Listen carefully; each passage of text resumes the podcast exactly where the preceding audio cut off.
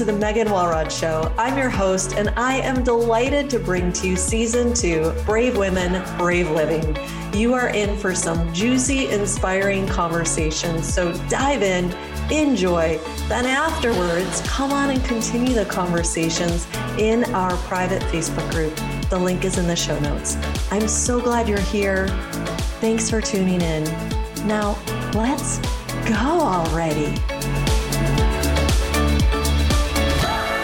Hello and welcome to the show. I'm your host, Megan Walrod, and I am freaking delighted to welcome to the show with us today to Dr. Melissa Bird. Welcome to the show, Melissa. Thank you. I'm so excited. I am too. I am too. And listeners, I got to share with you this is an amazing woman who I just met, Dr. Melissa Bird. I love your name so much. Like Bird. Oh, mm, mm. She, this brave woman, brave pioneer, emailed me earlier this year, and I have her permission to share with you a little bit of what she wrote to me. And after you hear this, you might totally, you'll totally get why she's here today. So she wrote to me telling me how she loved the show, loved the conversations, and that she wanted to be a guest on my podcast. She said, As a Native American, bisexual, feminist, growing up in Utah, I'm no stranger to your mission of going beyond cultural conditioning and societal expectations to follow your heart. Every day, I had to move beyond what was acceptable in order to live a thriving, soul filled life. And as though, as, as if that wasn't enough to grab my attention and be like, I want to know you, she went on to say, In my business, I help women learn how to listen to their intuition and connect to their natural way of operating in the world so that they can be more connected to themselves and aligned to their purpose and their souls, which is totally brave living. And she loves doing interviews about her work, which she calls graceful revolution. So when I read this email, I just responded right away. I was like, let's chat. I want to get to know you. Definitely want to have you as a guest on my show. And because you are the epitome of brave woman, brave living, supporting other women in their own brave living. So thank you for the work that you're doing, the play that you're being, the, the wake up that you're being on this planet. And I want to share a little bit more of your, your official bio.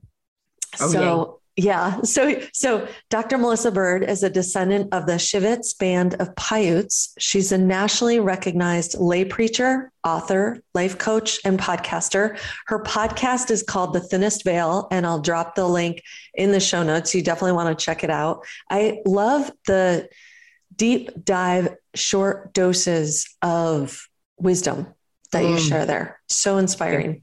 And she inspires personal understanding through contemplation, helps people use their intuition to change their lives and communities, and encourages the healing of grief and loss through spiritual connection. Her words awaken revolutionaries, trailblazers, and powerful innovators who are seeking deeper connection and expansive growth. She's an author, she's a pioneer. She's currently disrupting the land farming industry with the Mermaid's Garden, a passion, a project, a life affirming movement she's involved in with her husband. We'll talk more about that. She lives in Oregon as well with her husband, three children, two dogs, and one three legged cat. Yeah. And we are on a journey today of a deep dive exploring the wisdom of Dr. Melissa Bird. Yay! Yay! and she has her stones out in front of me and she's got some fabulous jewelry. I've got my I got my jewels. I'm ready to go. You do. We are ready to go. And Melissa, I'd love to drop into a story with you. What was it like to be you, this Native American bisexual feminist growing up in Utah? Can you share with us a bit about the the challenges and the courage you summoned to be you or maybe it was a time of not being you or oh yeah. I think it was more of a time of not being me the being yeah. um i i think well i actually had someone ask me about six months ago if i'd always been this confident. And i said huh i was like well, you think i'm confident and i was like i don't know um, let me call my mom and ask. and so I did. I called and my mom. Did. like, have I always been this confident? And she's like, she's like, you were born confident. And then because I don't feel confident all the time. And I said, oh. And she goes, but I think after your dad died, because my dad committed suicide when I was six. She said, I think after your dad died, you were unsure. I mean, obviously, when you're yeah. six and your dad dies, yeah. you're un- you become unsure of your place in the world. Really? And that also uh, cut me off from the Native American side of my family. And now, mind you, this was 1980. So I really want everybody to understand that, like, at this time period in Utah in 1980, number one, no one commits suicide. And if they did, it was a terrible, bad thing. But number two, we were not talking about Native American issues the way we talk about decolonization and white supremacy and all these other things today. And um, and so what happened is that I think I lost the sureness of who I was in the world as a human because of that. And so I was super wobbly until um, I had this major life event happen. I mean, I was always like, I'm going and getting. I was a lobbyist. You know, I was doing my thing. I was doing my jam. I was getting my master's degree in social work. I was doing advocacy. Like I was doing all the things.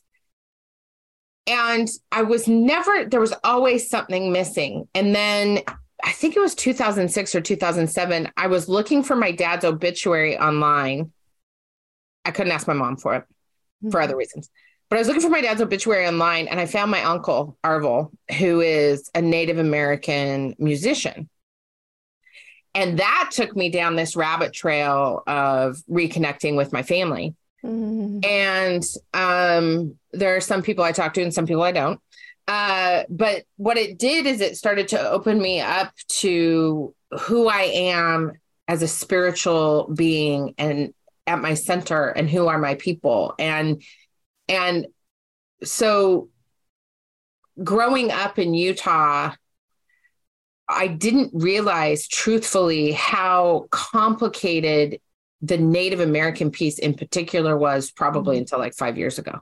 Mm. Like that's been a very recent in my 40s kind of a, a project, I guess I will say. And what I'm realizing through this exploration of my ancestry and my family and the very complicated um, history of Utah as um, a colonized state and a, a very conservative religious place um, has been really probably the most transformative experience I've ever had. I mean, mm-hmm. being bisexual, I was with women for 12 years. I was the lobbyist for Planned Parenthood. Like, I'm not a stranger to risk. I don't have a mm-hmm. risk aversion. you know, I was telling someone earlier today, I really like poking people and seeing how uncomfortable I can make them. I'm a really uh-huh. fun life coach. Um, like, you know, like, like I, I don't have a, a an aversion to those things, and I feel like I feel like when I think about all of these intersections of my identities and who I am and the way I walk in the world, um, it has been this ongoing process of, well, what do I want to know today? Mm-hmm. Like this mm. curiosity about what do I want to figure out about who I am that's constantly evolving and getting way more fun in my middle age. Because mm. mm-hmm. I just, it's just way more fun because I'm just like, oh, I have no restrictions or boundaries anymore. yeah. I get to play a little bit. Yeah.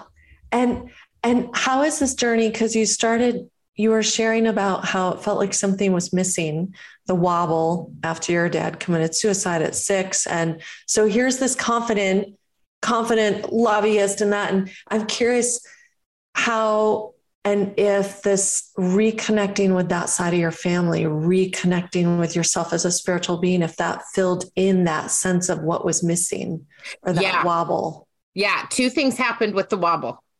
Um, the the confidence hit two things happened. One is I connected to my ancestry and really started to to dig into what that means and who I am mm. and how I how am I a being of the land.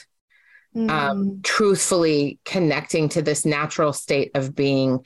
I actually um, had someone say to me, "You are the forest." um, when I was talking about our land acquisition. I'd like stop looking for the forest outside of you. You are the forest. And I was like, oh, oh, whoa, okay. Wow. So yeah. if we return to this natural state of being and recognize that we are of nature, we are naturally occurring things on this planet, then that opens up a whole lot of amazingness about connecting to my natural way of being and our natural way of being because we are the land like we are of the earth because mm-hmm. we are we are born of the earth mm-hmm. the other thing that happened is i started going to church now i want to say this for everybody i walked into the episcopal church literally kicking and screaming i did not want to go my oldest daughter wanted to go and i was like i do not want to go to church i don't want to get anywhere near a church I had so much baggage from growing up in Utah that there was not under, you know, this very predominant Church of Jesus Christ of Latter day Saints. I did not want to go to church.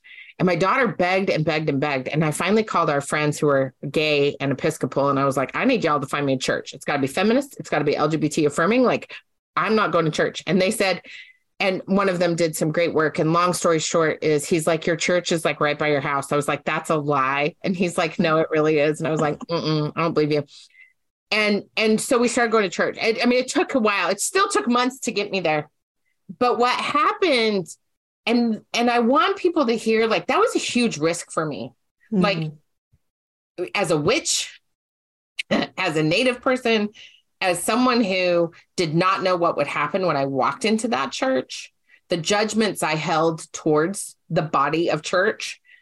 And I walked in and I started sobbing. And every Sunday for three months, we would walk into that sanctuary and I would just sit there and sob. And I'm not talking like cute little adorable tears. Oh, I'm super moved by the spirit. Uh uh-uh. uh I was wailing. I would have snot coming out of my nose. Like I was being completely and totally and entirely transformed. And part of that was because the people there were so lovely mm-hmm. and kind and welcoming and the opposite of anything I had ever thought about a Christian. Wow. Because I had this whole image of hellfire and brimstone conservative Christianity that that I had believed to be true.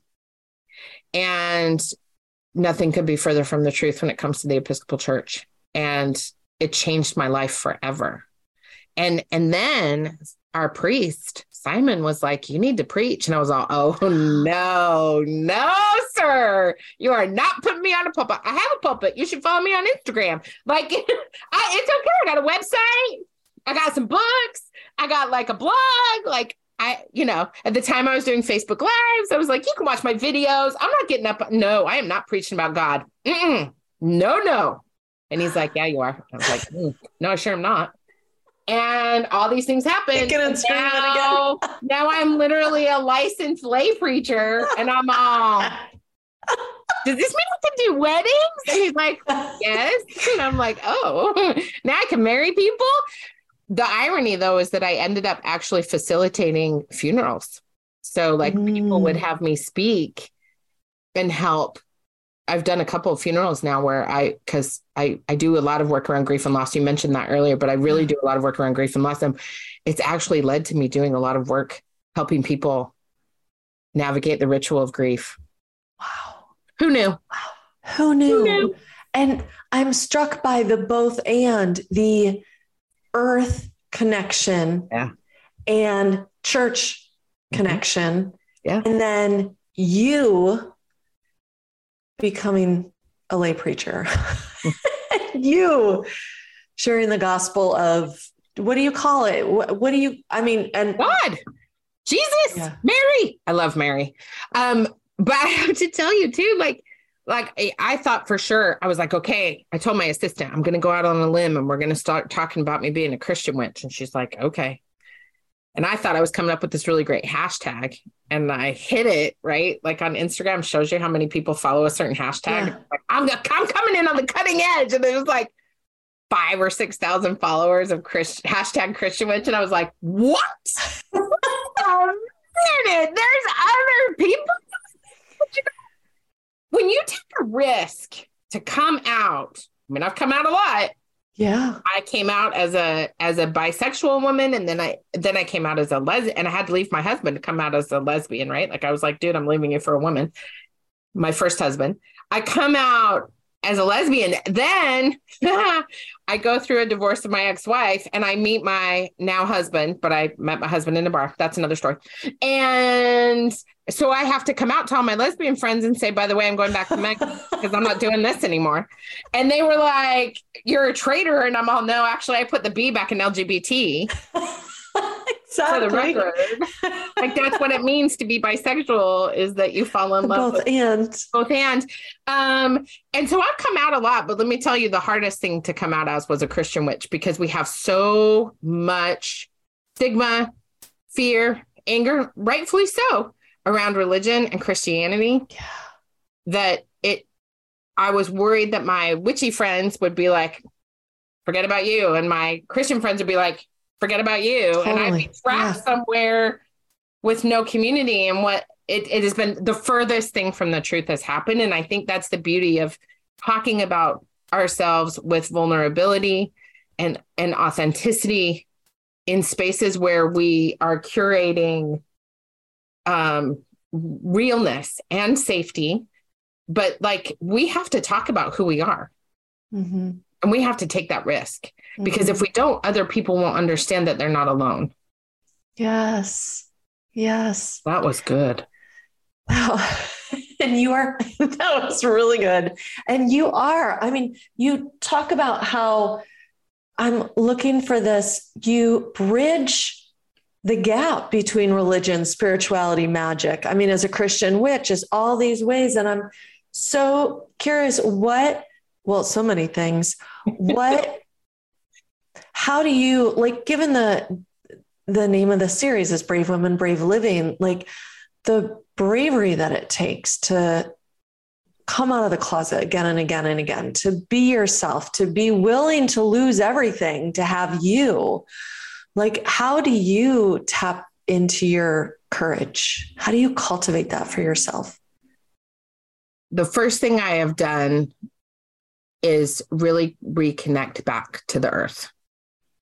So I have looked for the evidence around me that it is okay to be real. And there is mm-hmm. nothing more real than an ocean there's nothing more real than the sun rising every day and setting every day, and the moon rising every day, even when we can't see it, and the moon setting every day. There is nothing more real than watching the birds build a nest. I was doing a retreat with a client when my have my one-on-one clients. We do a mini retreat every three months, and I'm sitting there with this client, and I'm watching out the window this bird begin to build a nest, and I'm like, and we were talking about my client building upon their strengths and what they already knew to be true instinctually. And here I am watching this thing happen with this little bird just doing what that bird knows how to do. And so I think yeah. the first the first task to bravery and courage is to know what you know to be true for you. Mm. inside and and you listen to that because that is what we that is what we refer to as intuition right like yeah like it's become such a hot button word that sometimes I I hate to use it, but it's the only word we have in the English language, right? But when when and it's what's right for you. So I think we have to remember, particularly as women, it's what's right for me. What I am saying, there will be threads of what resonates with the people who listen to this podcast. And you take that information, you discard what you don't need, and you use what you do. And that's how you start to cultivate an authentic, courageous, brave voice is you go, oh, this is for me. This really resonates with me. This really fills my soul. This, this, this is what I mean by this. And what happens then the next thing is is to is to listen and take action, but make sure that the thing that you're doing is not if you're not shoulding all over yourself, like you're not doing what you think you should do, but you're mm-hmm. really you're taking the time to go, okay, well, if this just makes me feel good, then I'm going to do it. And I I really believe that as we are moving for anyone who's listening to this later, in 2023, we are moving out of the most bananas three years that we've probably many of us have seen in our lifetimes, honestly. And, but what we're starting to recognize is that most of us are not in a constant state of fight or flight. So, yes, there are people who experience trauma. Yes, there are people, and I have, believe me, had my fair share, but we don't have to stay in that fight or flight response. So, I think the next thing really, mm. truly is to allow ourselves to not stay in the trauma response, but be brave and courageous enough to say, okay, I felt those feelings. I had that thing. Now what? Yeah. What's next? What can I do next?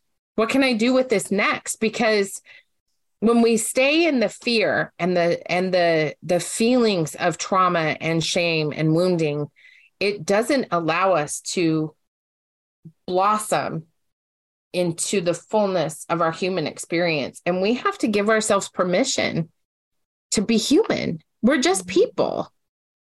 Mm-hmm. And and we're people who have been hurt, but we're also people who have been loved, who have been inspired, who have uh, known that we are here, each of us as individuals, to be not just resilient, but also expansive.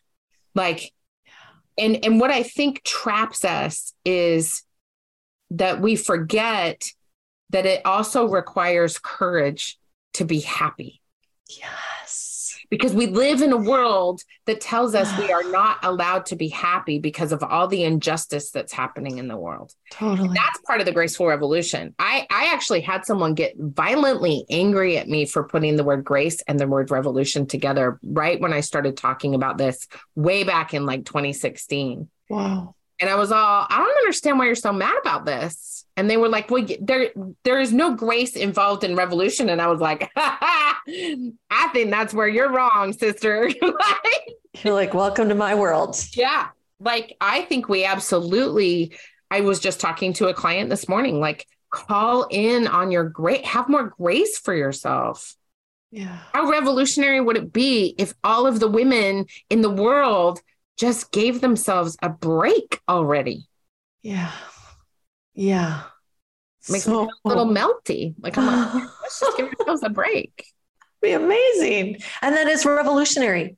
Yeah. That is truly revolutionary. Yeah. Yeah. But, and courageous as hell, by the way. Yes. Yes. and the giving the break, what I say more about that because what i hear in that is the letting go of the judgment letting go of the trying to be something you're not and be that real be that trust your intuition. That's what i pick up on that. What would you? I was actually writing about this earlier. Like i was i was really thinking about you know we talk a lot there's in the coaching world and i have done this where we've talked a lot about what do you have to release in order to call in right Mm-hmm. But what if we what if we stopped trying to do what everybody else is doing? And truthfully, we're like, I wonder what would happen if, like, if we lived in this cur- this curious space where, in in a, a really good example of this is is someone said to me the other day, like, do I need to monetize this? Or like, how can I start a business out of this? And I was like, why do you have to do that? Why can't you just derive joy from exactly what you're doing at this moment? Oh, like, why do we have to uh-huh. turn it into something? Why can't it just be this beautiful, inspired love project right like i i learned how to do needle felting with dolls i mean there is nothing more lovely than stabbing a piece of wool over and over again and turning it into something like because you can't stab people so you should really it's just a graceful revolution so amazing but so i've been making these beautiful dolls that i mostly keep for myself uh, or give away as gifts right and my husband's like, you should sell those. And I was like, no, uh uh-uh, because that would take every bit of joy out of it ever. Mm. Right. Like uh-huh. the love I feel while I am stabbing that wool is so glorious. Y'all, if you don't know what needle felting is and you feel the need to stab things, get into needle felting.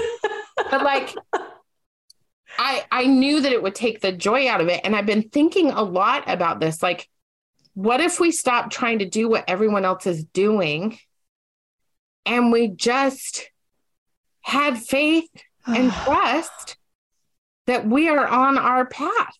Yeah. I mean, I, I've always said I would love to put myself out of a job.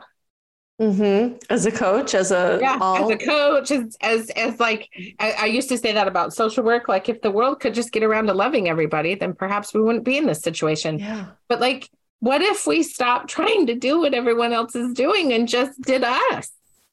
Yeah. Yeah. And I I have to tell you, I think if women supported more men in being authentically themselves, we'd have a heck of a lot less men who are mm-hmm. also very confused walking around the world going, I don't know who I am. Mm-hmm. But we mm-hmm. live in this place that says I have to be involved in this masculine, toxic, us versus them mentality. And I think mm-hmm. also part of the graceful revolution and this idea of courage and bravery and wondering is I wonder what would happen if I also stopped having unrealistic expectations of the men in my world. Yeah. Huge. Mm-hmm. Yeah. yeah. Yeah.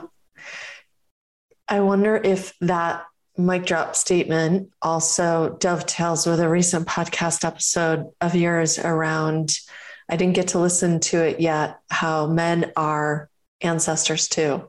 Yes. Can you speak the one I just about today? that? Yeah. Yes. Yes. Yeah. Yes. So I've noticed this thing. Yeah. Where we're always Tell talking us. about the divine feminine. Mm. Right. We always talk about, I mean, I, I said it earlier. I love me some Mary. Like, oh, the yeah. Mother Mary, mm, the Mother Earth, the Mother Love, the, you know, that my, I have a t shirt that my husband made for me that says Mama Bird. Like, I am, I mother the world. That's what I do. Um, but and when we start talking about ancestral lineage like i and i do this too like my great i know my great great grandmother my great grandmother i know all of them i do not very rarely until recently have i invoked my great great grandfather's name. Mm. my great grandfather's name my grandfather's names. Like and i thought oh dang. Like we are constantly talking about the divine feminine and not talking at all about the divine masculine. And then i was thinking about about i said my my son sean we were talking about jesus and we were talking about mary magdalene. And he's like well you know that couldn't that you know jesus didn't get married. And i go oh but he did. If he was here to have the full human experience he would have obviously had a relationship with somebody so that he could have that full human experience. And sean looked at me and he goes they did not make out, mom. and I go, well, I don't know if they did or not, buddy, but I'm going to tell you right now, I kind of think we've got this whole Mary Magdalene story a little bit confused. Yeah. And and he's 12, yeah. so I'm not going to get into the, yeah. the raw details, but you know, like why don't we talk about the our male ancestors the way we talk about the women because we are here because of them too. Exactly. It took we, both of them. And it's not about balance. I really don't believe it's about, and I'm saying this as a Libra who loves balance, but I don't mm-hmm. think it's about the balance. I think it's about in this movement towards feminism. And I've I've gotten my butt kicked on Twitter numerous times for this opinion. We have forgotten that the patriarchy is just as destructive to men. Mm. And I would actually wager a bet to say it's more destructive mm. because they can't be tender, they can't be loving. And we sit here and all these terrible, terrible bills pass asking, you know, just a- attacking LGBT bodies and people of color bodies and women's bodies. And everyone's like, where's all the men? And I'm all, when did you all open the door? Because mm-hmm. I didn't used to open the door. Mm-hmm. I used to be like, mm-hmm. get it together. Get it together. Would you guys just get it together? And and I would have my male friends say, I don't know how. Can you help me? And I'd be like, no, just figure it out. Well, how do we figure it out? We collect in community. Yeah. We find our people. Yeah. Well, if we've got men knocking on our door to say, I don't know how to help, but I really want to be helpful, and we look at them and go, figure it out, what are they going to do? Yeah. Yeah. And that's us, our internalized misogyny and our internalized white supremacy and our internalized stuff. Mm-hmm. And I think that if we um, really look around us, we will start to realize that we're living out a whole entire chunk of the conversation that needs to be happening. Mm-hmm. Mm-hmm. How how are you opening that door? How might listeners engage in opening that door? I think we need to talk to our men differently. I was actually giving a speech to the Rotary of all places. I was I was talking about grief and loss with the Rotary. And one of the things that I talked about was my husband is a two-time war veteran with PTSD. Um, and we, I was talking about how very often I have been in the habit until very recently of looking at him and being like, well, I think you should do this, this, and this. And the trouble with doing that and i think we run into this as coaches too and as as people who help as helpers and healers is we're looking at the people we're giving our advice to with our own lens on it right mm-hmm. i'm not a two-time war veteran with ptsd and disabilities i i'm not i just that is not who i am so i can't give him advice that he can take I can't. I can look at him and say, what would be helpful to you right now? Mm. What what do you what what do you need from me right now? What would be useful? And that is that is a different conversation because when we look at our girlfriends, our children, our family, our friends, our partners, the men in our world, the people in our world, when we look at them and go, I don't know what would help, but I want to be here for you if I can. Boy, does that change the course of events dramatically. Yeah. Yeah. yeah. And it's so, as a as what's known as a two on the Enneagram, a giver and a middle child of five, like I have this long journey and story about supporting and being the helper and that kind of thing. And only recently in my life has I, have I learned the power of that question of how can I support you instead of immediately leaning into how I think you need my support or here's how I can. So I'm, I'm appreciating you speaking to this. And it's a totally different conversation because you're making yourself available. The door is open and you're letting them meet you in that too. Yeah. And share what that is when they're able to. Yeah. And also being brave enough to say, um, actually, I just really don't need you to fix this right now. Can you just listen? That too. Yeah. Yeah. Yeah. Which so often it's generally speaking, the woman saying, I wish he would not go into fixing mode. And yet it goes both ways too, doesn't it? Yeah. It sure does. Yeah. Yeah. Yeah. Yeah. Oh, and you, and just thank you for what you're speaking into too, as far as like men are ancestors too, and the divine masculine and opening the door. Cause this hasn't, hasn't been a big part of the conversation of brave women, brave living. And yet it's a really important element of it. Yeah. So thank you. Yeah, you're welcome. And you and your husband have embarked on a very brave and disruptive revolution of your own. Can you tell us about the Mermaid's Garden? Yes, I can. Oh. Uh, so, uh, back in 2017, I was at a retreat in Scotland and I was laying on the floor of the forest and I had this whole vision come into my head about building a retreat space and an aquaculture farm. And I did not know what aqu- aquaculture was at the time. So I called my husband, who's a marine biologist, and I said, dude, I just had this whole vision. He's like, You're in Scotland. I'm all, listen, um, what the hell is aquaculture? And he was like, What? It's amazing. And so basically, what that turned into is he and I, for several years, would talk about it and I'd be like, God, if I only had a place where I could do retreats and other people could come for retreats and people could reserve the space for retreats. And what if we could create a space where people could return to their bodies, the land, and to themselves? What if we created a space where um, ag students and forestry students, particularly Black and Indigenous and people of color students who are first generation students, could be able to research regenerative and sustainable farming. What if, what if, what if? And so we kept asking that question. And on January 20th, 2020, we incorporated our company. And then the pandemic happened. And then we were like, ah, what do we do? And so um, we had, and here's me thinking, well, this is a great idea we live in Oregon. We're we're a veteran owned, disabled owned, native owned, LGBT owned, regenerative and sustainable business. With, this is a shoe in for Oregon. What with all of these magical totally. unicorn things that we are like, no problem. Mm, ah. And then we realize just how dramatically the system of land ownership is set up to keep out exactly what it is we're trying to mm-hmm. do, particularly when it comes to agricultural land, because of the history of agricultural land. Now, my learning curve on this has been huge because for three years I have been steeped in the process of trying to build enough money and equity to be able to purchase land to run a business. And let me just say, there are multiple things at play here. First of all, Native people are certainly do not have generational wealth disabled people don't have dis- generational wealth, veterans don't have generational wealth. And we're talking about coming in and purchasing land from families that have owned the land or stolen the land and owned the land for hundreds of years. Mm-hmm. And people don't like that.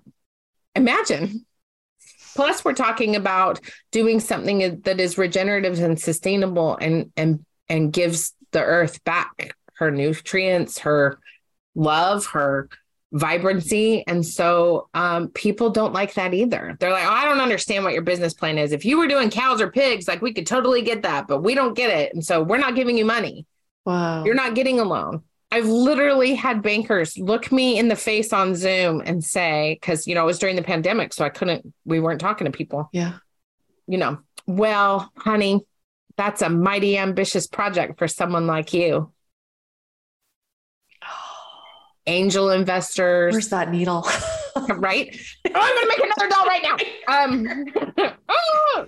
But seriously, wow. I think it's really important for your listeners to understand that while we are talking about, I mean, we just had Earth Day, for example. Yep. When we are talking about the planet and the earth and land and land ownership and wealth, we are not talking about people like me.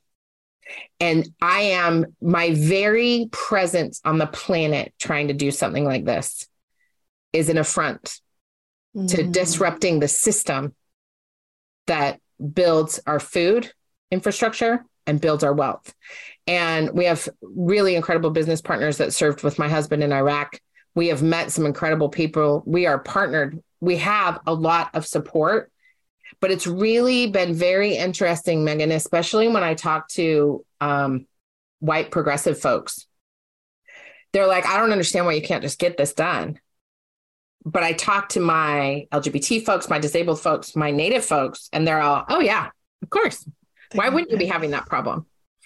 And we have to recognize that if we're going to dismantle the system of, of white supremacy, we have to allow ourselves to ask the question of how do people get a loan even when you so we've done all we followed all the rules we played all the games. We've got a business plan that proves you know um, that we make money in year two. We've done all the things.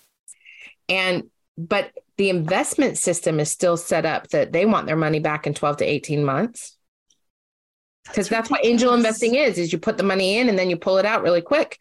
If you need a hard money loan it's still 15% and you still have to come in with 30% down. And the way land is since the since covid has happened the way ag land in particular i mean we need 50 acres. We're not talking about needing five yeah. acres of land yeah. right? Yeah. And so the way that's a million dollar million and a half dollar piece of property.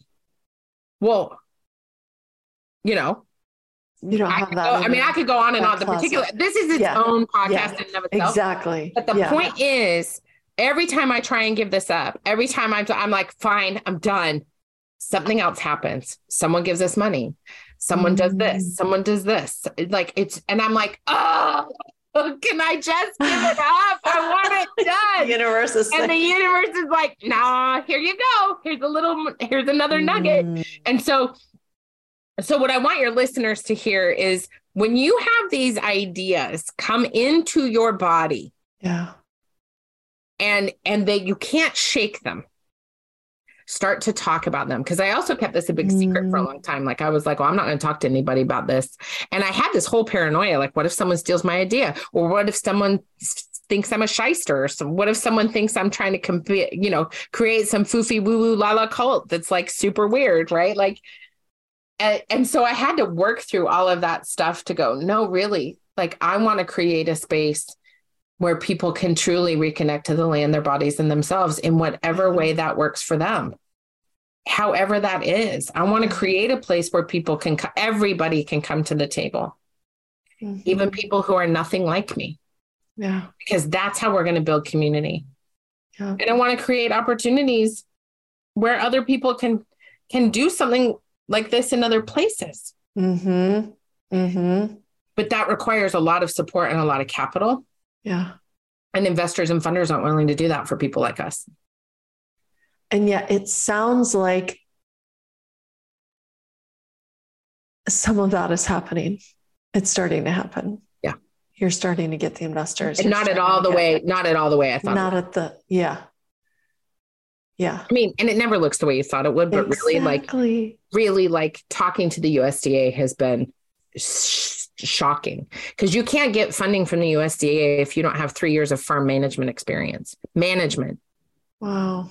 Well, people who are veterans or who are disabled or who are people of color, they don't have man- farm management experience unless they grew up on a farm. Well, who are the people that grow up on farms? White people. Because they're the one who's been running the farming industry for the last several, I don't know, 500 years. Can can you share briefly just what aquaculture is? oh yeah, listeners so, who because I had to look it up myself. I was like, what is this before we? Oh yeah, in? that. Yeah. Uh, so we are gonna we want to grow hybrid striped bass which is a really lovely white tablecloth fish, um, in tanks inside a big, gigantic barn. And so, what will happen is it uses 95% less water, and the effluence that comes off will be used on the farm to grow fruits and vegetables and all the things. So it, it all the fish fertilizer and all the magic goes out. The plants clean the water, and our hope is to com- to create a completely sustainable system where the water gets cleaned by the plants. It goes back into the fish over and over and over again. Oh, oh, oh, God. I okay. So I right now, can we just create some magic and see it and feel it yeah. and taste it and I so look forward to being on that land with you because it's the mermaid garden. I mean, yeah. the mermaid's garden. Yeah. And I'm just inviting listeners to tuning in because they say it takes two people to create a new reality. Yeah. And can we create a reality where this actually and the forest and the the space, just the space to be in this in this place. Come home. Yeah. Ourselves. Yeah, to be home the big yourself. mama. Yeah. Yeah. Where there are practices that are kind and graceful mm-hmm. and revolutionary yeah. in their very presence. Mm-hmm. Yeah. Yeah. So thank you for seeing that with us listeners and for a moment and bringing energy to that. Are there other ways that we can contribute to the mermaid's garden becoming a reality? Yes. So we have, um, there is just a, a, support us button on our website at the mermaidsgardenoregon.com. And I know that's a long thing, but there is a Mermaids Garden fish uh, restaurant or fish supplier in in New York City. Oh, and wow. so they yeah, said just as long as you have Oregon on the thing, they don't care, right? But um, yeah, it's been really it's been really fun to go through the trademark process and all those things. So we do have a, a you know you can support us with whatever level of financial contribution you want to make. I also do retreats uh, twice a year. So um, I'm doing one again in the fall. Um, so if you get on our mailing list, you'll get information about our retreats. Um, so you can always come and attend a retreat with me that's facilitated awesome. by me. And then um, if you know anybody who wants to not be an investor, but if you know people who have capital who are like, yeah, I'll give you a 10 year loan at some percent interest for however long, you know, for like five or 10 years. Yes. I would be happy to do something like that because you have shown proof of concept that you can make money and you can do these things. And and yeah. so if anybody knows anybody who's got, you know, a million dollars in capital laying around that they'd like to support, do a loan with something like this where they would be willing to go for five or 10 years out, that would help us a, a ton. Yeah. Um, yeah. you know, disrupt the system of banking and lending and all these things yeah. because they they are definitely set up to work against us. Yeah. Or if anybody knows someone with 50 acres and they want to do an owner carry, which is also um, 40 to 50 acres, uh, preferably in Oregon, um, preferably down here in the Willamette Valley, but you know, we're willing to look outside Linn and Benton County. Um, but who, you know, the other thing is if we found someone who was willing to do an owner carry where they own the land and then then they wouldn't have to worry about all the dang taxes, the capital gains taxes for several years. If you know, if anyone's in that boat, we can do that too. So there's possibilities. And I I I love the audacious asking and the brave asking. And so listeners, if you have any inclination, resources, support, there will be links in the show notes that you can connect with Melissa again for the Mermaid's Garden. That URL is the Mermaid's Garden Oregon.com. And then Melissa's website is drmelissabird.com. So again, that will be in the show notes, but you can check that out. And even if it's an energetic contribution or of a prayer or any Christian, mystic, witchy, anything, all's appreciated. Because all the things. Because aren't, aren't, aren't we so? One of the things that you were mentioning earlier in the conversation of like, as women letting ourselves off the hook, one of the things, there's so many different ways we can let ourselves off the hook. One of the things that I think is a beautiful thing that you're modeling right here is how we bring our dreams to life with support and being willing to ask for support and be willing to let go of how it shows up and not thinking we need to keep it secret or private or like, you know, not ask for support and being audacious in those asks. So it's about that weaving. That. Like we just really have to remember that our life is a weaving. We are weaving a tapestry, a blanket, a basket, whatever it is, we are weaving this life. Yeah. And we can't we can't keep pulling the magical threads without connecting to other people. We are healing happens in connection. We are meant to heal collectively. Yeah. We are not meant to heal in isolation. Yeah. And and we forget that so so often. And and I know this is going to happen. I don't know how and I don't know when. And every time I try and predict it, it doesn't happen. But I know it's going to happen. And I know the work that I'm doing with my preaching um, with my sermons, with my podcasts, with just all the conversations that I'm having, they're doing things for people. And that's what we have to remember. It, you know, it doesn't matter if we're a widget maker or a homemaker or a magic maker. We're always we're all doing our thing. Yeah. And we're supposed to be doing our thing. Yeah. Yeah. Yeah. And it it weaves us together. And what I what I'm so appreciating about your vision of the mermaid's garden is it's a homecoming to ourselves and to the earth. And there's a lot of room for healing with that. Yeah. For sure. For yeah. sure. I want to let listeners know about a free gift that you have for them. And then we're going to wrap with a question that I ask all my listen, all my, all my guests. So listeners, I want to let you know that Melissa is offering this super generous gift for you. And you can basically get a free mini card reading with her. The link will be in the show notes. Yeah, Melissa, can you tell us a little bit about this reading and who it's for? Yeah. And So one of my most favorite things that I do is tarot card readings. I actually do them live. I do like little tiny quickie readings live on a place called Talk Shop Live every Monday at 5 p.m. Eastern or Pacific.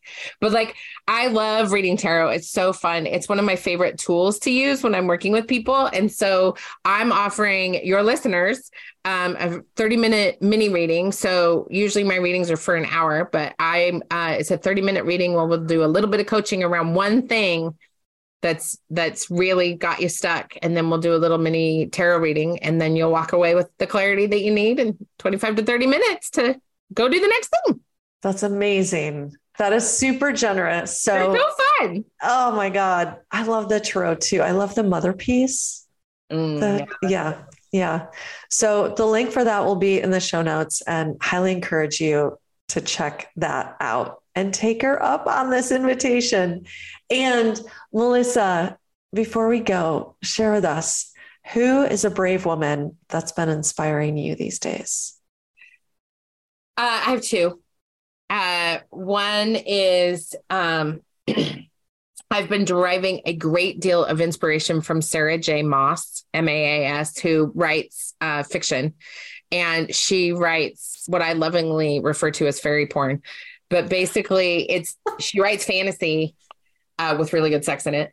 And but i love i can't i love her for writing this world these worlds that she writes. Like how did you even sit down and come up with this right? Like these authors who inspire us with these fictional magical amazeballs worlds. So i just like she is rad. And i oh, love her writing and I I love her characters, but I love the the vividness of the world that this woman creates is just bananas. I, it's so good. So I even if you're not like into fantasy or anything like that, read them anyway because they're really good. Sarah, really good. Sarah J. Maas. J. Maas, M A A S. Okay. Awesome. Um, start with the Court of Thorn and Roses. Really good.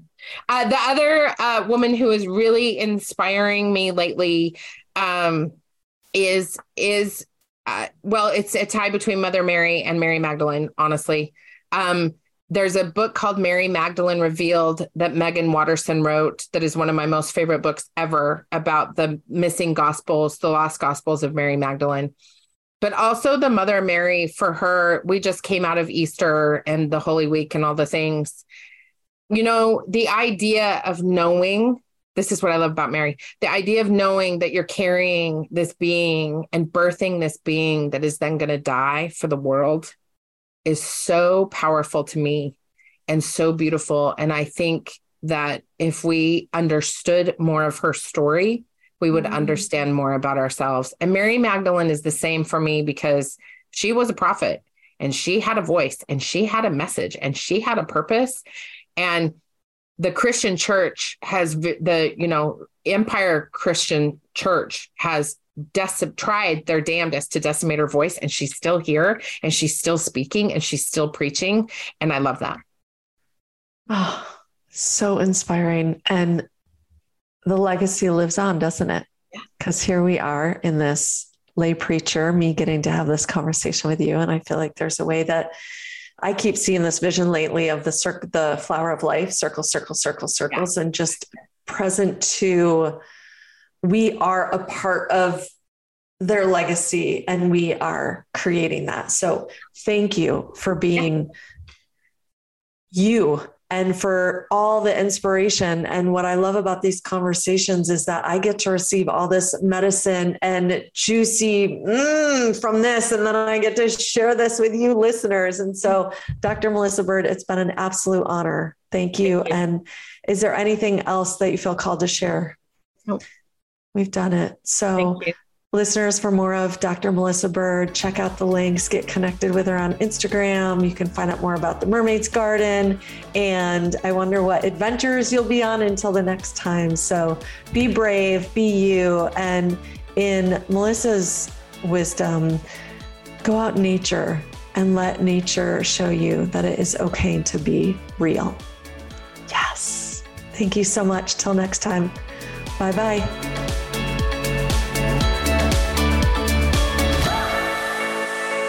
And that's a wrap. Or is it? If you're like me and you want to continue these conversations, come on over and join the free Brave Women, Brave Living Facebook group where we're having conversations that cultivate courage. And before you go, I have a request and a reminder.